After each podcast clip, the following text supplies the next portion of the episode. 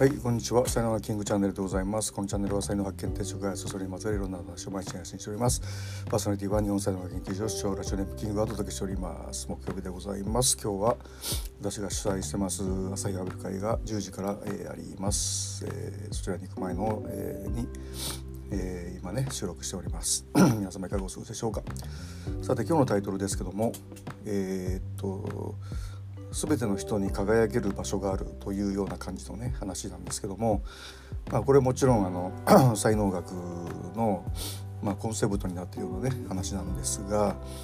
まあ、花の種類とね本当によく似てると思うんですよね。あの朝顔がねの種があってでこう種っていうのはこう何かの花の種をみんな持ってるみたいなっていうか、まあ、それぞれの人がこう種ですよみたいな感じなんですよね。その種がこう芽吹いて育つ環境ってやっぱあるじゃないですか。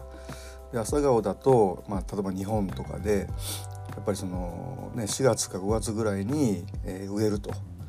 で植えるとこう季節が追っかけてきてそのそれにこう必要なこう十分な気温とかね湿度とか、まあ、そういうものが、えー、加わってくると、まあ、芽が出て花が咲いていくみたいな、まあ、こういうことがあるんですよね。で、ね、人生に大輪の花を咲かせようみたいなこともありますけども、まあ、大輪になるかどうかはこれはあの、ね、花の種類によって、まあ、違ってるわけで、まあ、ああのひまわりみたいなのになる人もいれば、まあ、スミレソウみたいなのになる人もいるわけであって、まあ、全ての人がね大輪というわけではないと思いますね。でだけどあの自分の持って生まれたあの種っていうのをあの開かせることはできる。で開くとこれはもう SMAP の曲じゃないですけどもあの本当どれも綺麗っていうかね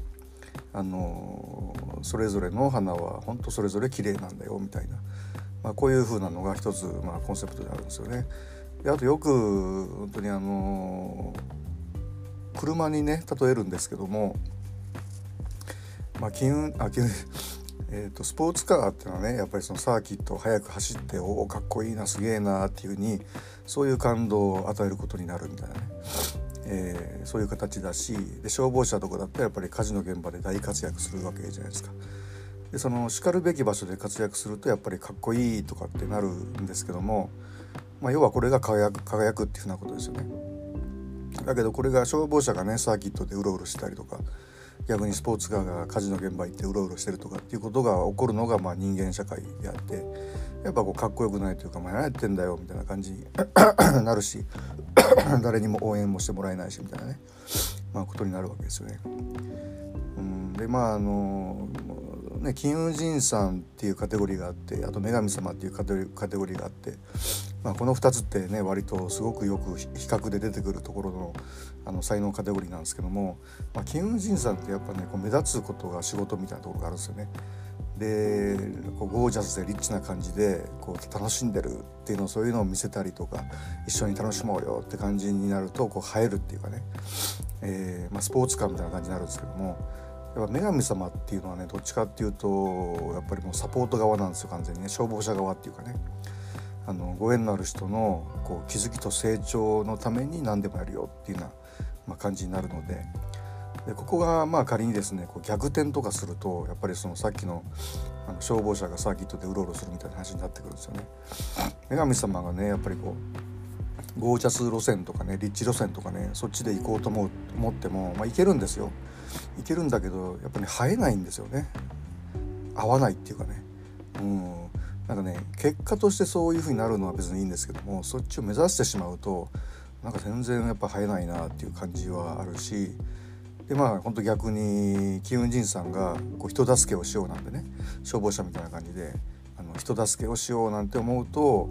あのー、人助けするんだっていうのはなんか目立っていいんですけどもでも実際やりだしたら全然できない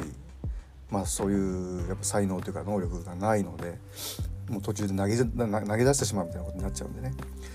でも難しいのはねキム・ジンさんもこう結果として誰かを助けることになってるっていうのは全然 OK なんですよね。だけどそれを目指すとダメっていうところが割と難しいところで、